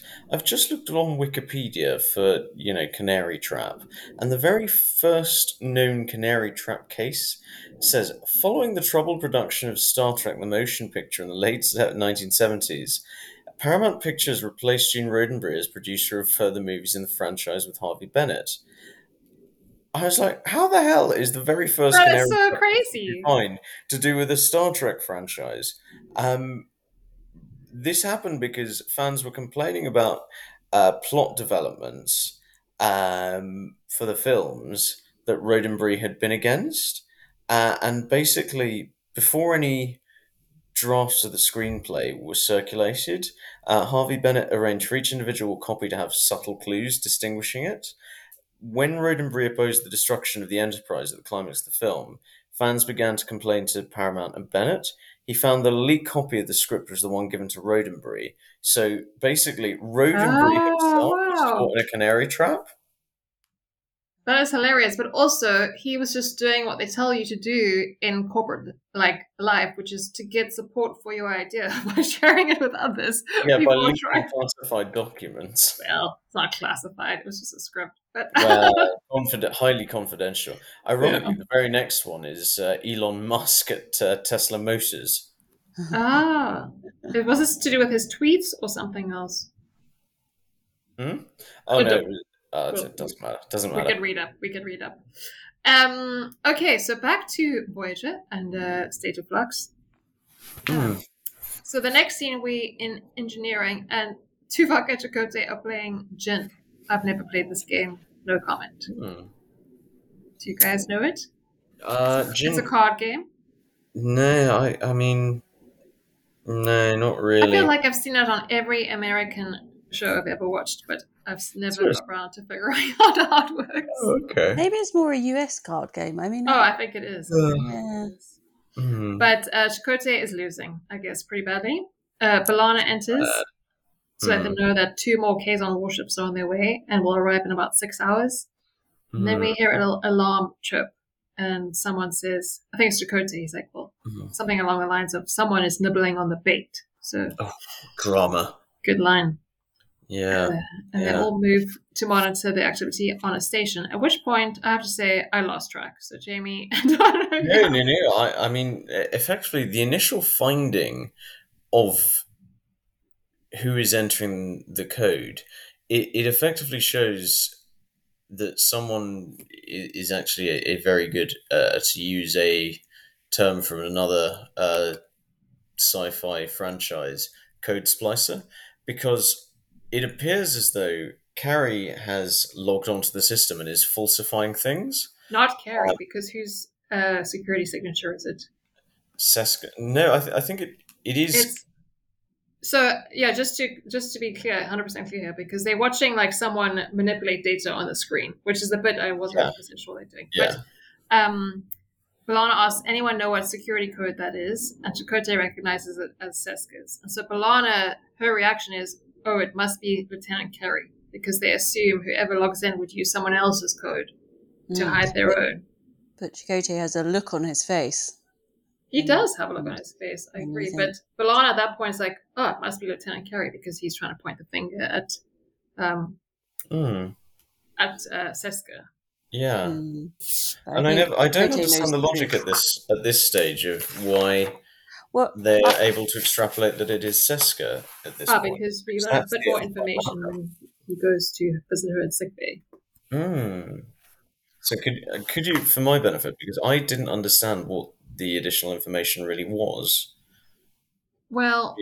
Well, Jenny, do you have anything to add before I dive in? Well, I, Yeah. I mean, I took it to be honest that the additional information was that important, really, because uh, it was the look on Chakotay's face because it just chimed with a conversation he'd had earlier with her, where she was Hmm. saying, um, "Do you really think I'd be stupid enough to use my own, um, whatever it is, um, login, Yeah. for want of a better word?" Well, they're like, we're gonna Um, check for this thing, and she's like, do you think anyone would be stupid enough to use their own? Yeah, Yeah. and the thing is, he's he knows her intimately, right? So Mhm. although they see that Seska's uh, uh, ID is being used, and anyone who doesn't know her intimately said, "Oh, well, it must be." Um, Hmm. oh, sorry, I'm getting it confused. No, that's Um, right. Hmm, entirely correct. Is that right? Um, so yeah, so it must be Lieu- Lieutenant Carrie. Carey. Um, that to me, it suggests that we cut out of the scene just before Chakotay basically says to them, "No, in fact, this proves it's Seska." Um, But they do have some more information, some more evidence, Hmm. which I think you're both forgetting about. Sorry, if I may be so bold. tell us, tell us. I, I, because uh, uh, Chakotay enters sickbay, Sas- Seska's sleeping, and um, she kind of wakes up as he approaches. And Chakotay's like, "It's over. We know you gave the technology to the Kazon." and she's like, "I don't know what you're talking about. Um, I don't know what you think you found." And he's like, "We found what you wanted us to find, which was her own security code um, to frame Lieutenant Carey." But they also managed to actually trace the computer station where the Mm. data was entered to the one that is literally above her in the sick bay. Ah, in sick bay. That's Ah, how they okay. found yeah. it. I get it. So I that get it. is, It's they do have a, yeah. Yeah. I mean, But, I there's mean- some detail about how hard it was to trace, but I just, I just tried to capture the main points. Yeah. Hats off to Seska. She's bloody good at covering her trail. Yeah, she's a fiend. I mean, she's not a fiend. She's just very competent. in a I don't know really what specific way. fiend. What does fiend mean? Have I used it wrong? Mor- it implies moral judgment as opposed to No, it effective means- I feel like it sounds like a very good evil person. Yeah, it can be more morally judgy than effectiveness judgy, but uh, An enthusiast or devotee of a particular thing. Hmm. Or an evil spirit or demon. fiend. yeah, fiendishly effective. I don't know. Yeah, maybe I wasn't correct. is this the um, point where um, they confront her and she sort of Yes, asks Jane why as Wayne. well? exactly. Yeah, so they, then we, we finally get the Mm. real Seska come out, and she sort of goes on at how she um, she thinks they need to be making Need to friends. toughen and- up. Yeah, Yeah, um, If this was a Cardassian ship, we'd be home. principles. Yeah. Um, and the real Seska comes out. Yeah. One hundred percent. But actually, this is what I didn't realize when I was watching, but only when you guys commented. She says, uh, you know, she did it for you to go to the crew of Voyager because um, to help us Mhm. get out because she was like to make friends, uh, you know, instead of obeying all these Federation rules, which is kind of funny because at the very beginning, when Janeway wants to respond to that distress call, she's kind of also says something about like, well, we could make friends but they Mm. had go about it, achieving this this outcome completely different ways. Janeway by like going to help someone, Seska by like betraying her own crew. Mm. Um, which I, And and Seska asks the question or poses the morally relativistic stance of it doesn't matter how it affects the power in this system, it's about building our own power base.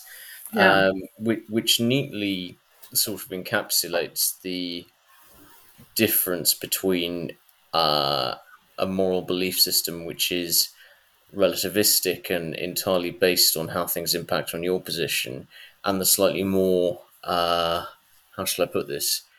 There are absolute morals sort of stance that Starfleet and the Star Trek writers generally tend to take, and I think that's a really interesting contrast. Hmm.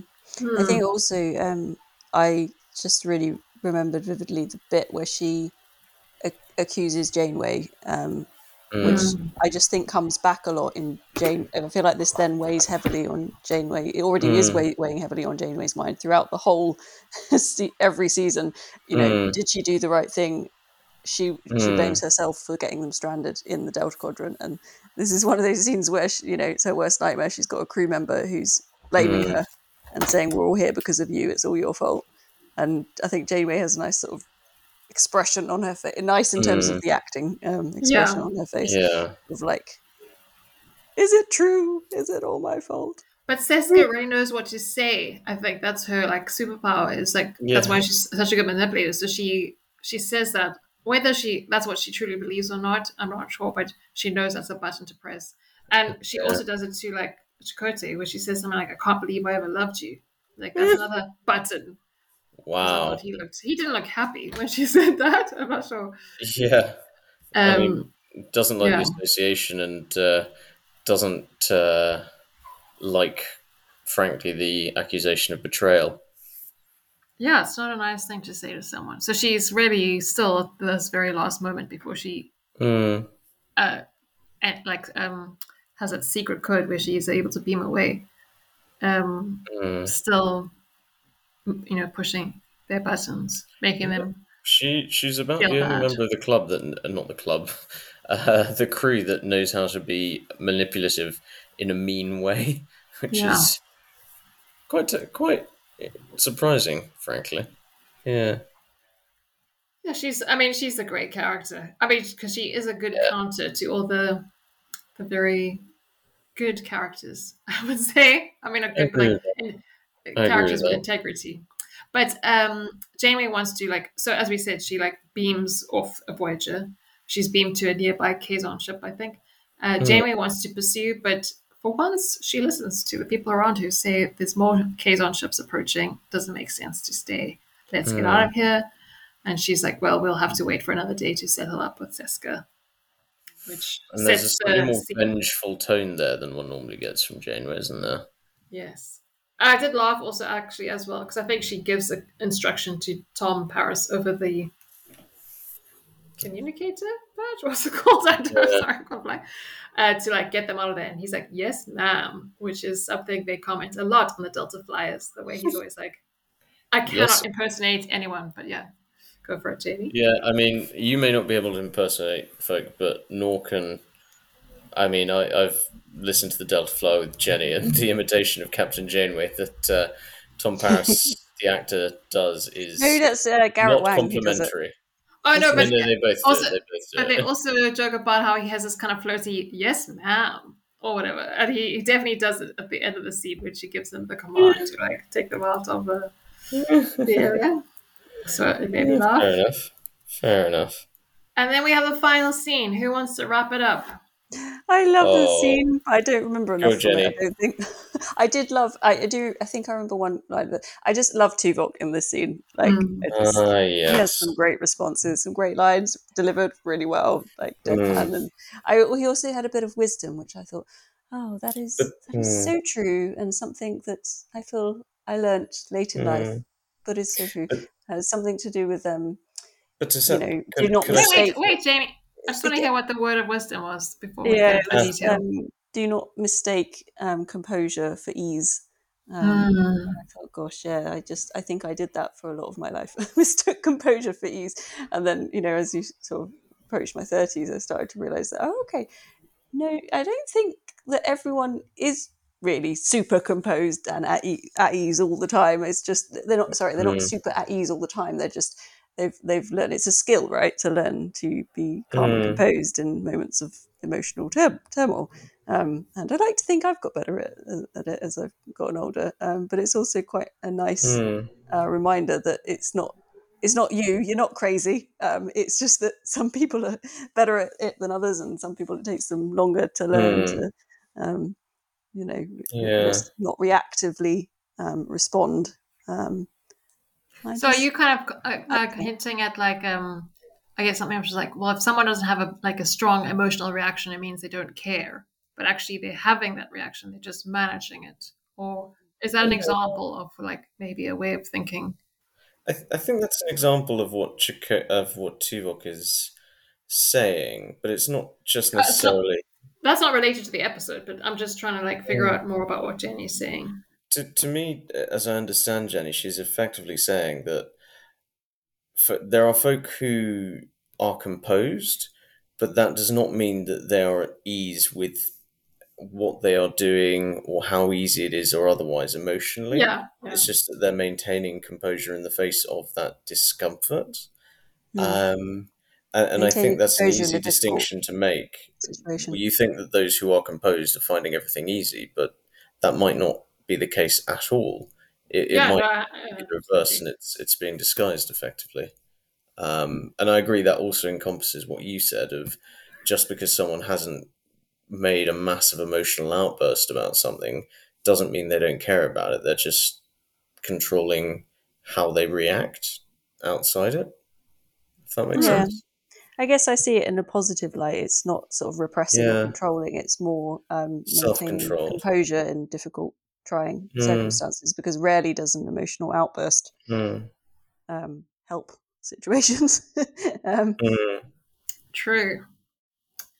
So, Jamie, do you want to go back into the detail and wrap this up for us? Because Oh, we have been uh, going for a long time, and all I keep thinking about is Tim saying, "Who's going to listen to an episode that's like double the length of the actual TV show?" such a long one. Like I just think that this episode Yeah. was like It's really complicated. Yeah, like Yeah. and uh, Yeah. even when I was watching it, I was like, "How are we going to talk through all this? It's going to be so, Yeah. so hard to describe."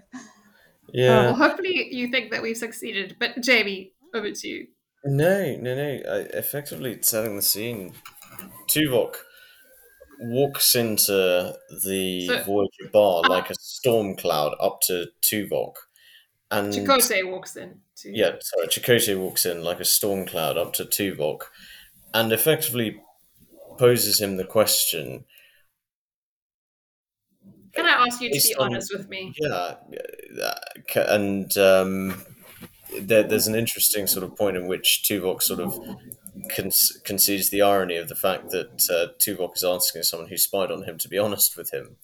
Um, and Chakotay asks, Was I naive? Um, to which Tuvok responds, initially in a very Vulcan way of, Well, like all humans, you're driven by emotion and instinct and they let you down. Uh, but you were not naive, and I found your attention span adequate. Um, That's, that's brilliant. That line, the way he says it. yeah. Um, which could be taken as patronising by some species who might try and point out relative empire sizes of, you know, human versus Vulcan space, that sort of thing. But anyway, we leave we leave all that aside. Um, but it speaks a lot to the evolving relationship of Chakotay with the Starfleet officers, of the insecurities that will have been needling Chakotay and work on him as he works through this evolving period that the person he goes to for reassurance is Tuvok, Hmm. and and it's interesting from that perspective. I think. Yeah. Yeah, and I mean, they have that, as you say, that interesting discussion of like, well, because I think, Mm. Tuvok, you know, like, about like, he's asking Tuvok for like an Mm. honest question from someone who deceived him for a long period of time. Mm. But, um, and as you say, Tuvok responds. But then he also has this like, he kind of to check his own thinking, he asks Tuvok, was he ever suspicious of Seska? Mm. Uh, and I think I also liked his line, something like, no, she expertly pulled the wool over my eyes as well. Mm. Um, and Just telling. yeah, exactly. I mean, that uh, that really makes Chakotay feel a lot better, which he articulates. And Tuvok is like very confused about how two errors in kind of judgment can make Chakotay Misery feel loves better. company. Misery loves company is the response. Exactly, and uh, I think at that point we we end. So um, a nice wrap up and a nice Oh, yeah. We made it. we got- we made it. Tired. Oh my god. That's such a long one. Oh, we've got Yeah. yeah. I I think next time it's a really like complex one.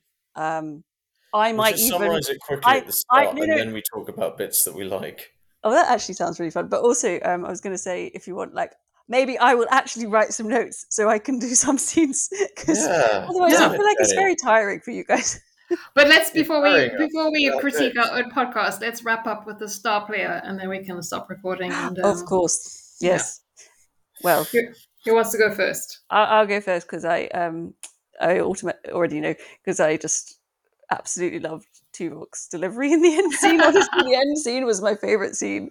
I just the wisdom and the comic delivery of adequate Mm. and um the just like conversation they have. It's just very sort of philosophical and like yeah, it- it- I Mm. don't know all these themes about yeah you do feel better knowing it's, you're not the only one to have done something that you consider Mm. you know naive or stupid and um, all these different I don't know topics of conversation which really interest me. I just really enjoyed that scene. So Tuvok Mm. is my star player. Great, Jamie. Um. So, I honorable mention to B'Elanna Torres because she. I mean, I'm. I really like how she sort of sets a boundary with the captain and gains respect for that. With the whole no, it'll be a day because you know that's how long it'll take. Um, but I also, and I, I think also she she pulls the technology uh, to actually affect the removal of the console out of the bag. Like rarely in a sci-fi uh, series episode does someone come up with a cunning plan and it just works like clockwork. And that happened when she removed the console from the Kazon ship. So again, kudos points. Um, I, I think Who's your star player? I, I'm going. Uh, so obviously Tuvok for rousting out uh, the spy, but um, again, I, I'm also impressed with Chakotay managing the Mm. emotional turmoil of his ex-lover being a Cardassian uh, infiltrator. yeah, I mean, I was also going to go for Chakotay because I feel like this is the most we've seen of him up until this Yeah. point. So it was really, and I always really loved his character growing up. Um, Mm. and um, Actually, I would like to completely reverse my decision on oh, Star okay. Player. I think star player is Seska because Okay, not only does she manage to do the impossible, which is sell, uh, effectively sell Federation technology to people with whom she's not even made contact with, she has single-handedly survived not only years living as an infiltrator in uh, a Maquis ship, um, but she also manages to successfully escape and get the help and assistance of the alien species for whom she is responsible for the destruction of an entire ship on their part. Now, if that doesn't scream That's a very good point. if that doesn't scream effective operator to you, I don't know what we're all doing trying to get jobs with Goldman Sachs. She probably just told them it was their fault because they're dumb and they need her uh, Exactly. to install it next time. Exactly right. And she, you know, manages to convince them to, you know, not execute her for sabotaging a ship, but, you know, take her on board and uh, presumably put her in a position of rank.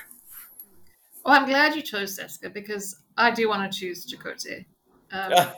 because, yeah, because I, well, when I was, I noticed in the last, like, you know, 10 episodes, Hmm. I hardly ever had anything to say about him or he didn't say much. Mm. Um, so it's nice to see more of that character, and um, and he was very even-minded. You know, he wasn't even though he had initially had the wool pulled over his eyes, Mm. as um, and he was maybe going by instinct and emotion. Mm. When suspicions arose, he didn't just completely disregard them. He kept an open Mm. mind. So Yeah. I'm because I always think, I mean, this is a bit different, but like uh, when you know watch a TV show and someone's like, "Why don't you trust me? How can you not trust me?" And sometimes it's someone like that people have just met or someone people have known for a long Yeah. time. But it's like you can't just ignore evidence over Yeah. just blind trust. Like so, Yeah. um, yeah. Uh, I'm, anyway. I'm glad. I am glad someone chose Chakotay and someone sort of was choosing Seska as well. Because yeah, yeah. to be fair, like they did the, the- a lot of work in that, that episode. you know, a lot of um, I mean, Yeah, no, Seska worked her ass off. yeah, like. But here's the thing: I have to I have to um flag again that I we we choose them for in different ways. So you Yeah. guys choose the character for doing the character doing a great job, and I I choose the actor or actress. And I'm Um, very happy that you vote for Tim Russ week after week because I can't believe how much I I, did- I always thought Jamie was my favorite. he is great. I really choosing love him. His, and also the thing is, I just want to say about this one thing I've one little thing I've learned by listening to all of these um rewatch podcasts and lots of actors speaking. And I'm not an actor, maybe I'm completely wrong, but often Mm. actors are cast because there's actually something similar about them to the character. So it's not that much of a stretch. But the more I learn about Tim Russ, he is very different to this Vulcan character. So he deserves, I think, every bit of praise that he gets because he's like in a band and he's like a fun, you know, he's not this serious, logical, maybe he's Hmm. logical, but he's not so serious as this character he plays. And he does it so well. Hmm. Even though he's Mm. He's full, full of human emotion in real life. yeah, he's a normal, you know, fun human being, but he he it's not like a serious guy got cast to play this serious character. That's not well, that's not my impression. Um I mean, yeah, he first appeared in an episode of The Twilight Zone as Officer Number Two. um, so yeah, I'm always happy when he gets the credit he deserves, Jenny. yeah, yeah. I do feel like I'll end up choosing Jenny a lot more in later seasons. Um, I feel like she sort oh, of definitely. progresses, but Mm. I I forgot how good Tim Russ was in the first season. Like his, it's it's just this lovely balance of um, Mm. he delivers lines in a way that could be Vulcan and very serious and logical, and at Mm. face value, that's how you're meant to take them. But there's always this undercurrent of comedy. that Oh yes. It's just so well balanced. I love It's it. so good. One hundred percent. Agree. Agree 100% as well. Any final to give words? I need to give Tuvok more credit. Jamie's butt. That's two words. Two words. But yeah, I am going to sort of leave you guys to it because, like, No, if no, I stay we're separate, gonna- I'm going to die. We're gonna wrap We're up. gonna- Thank you everyone for listening, and we're gonna have one a two minute debrief because I've got to go. Thank you. Bye. Uh, later.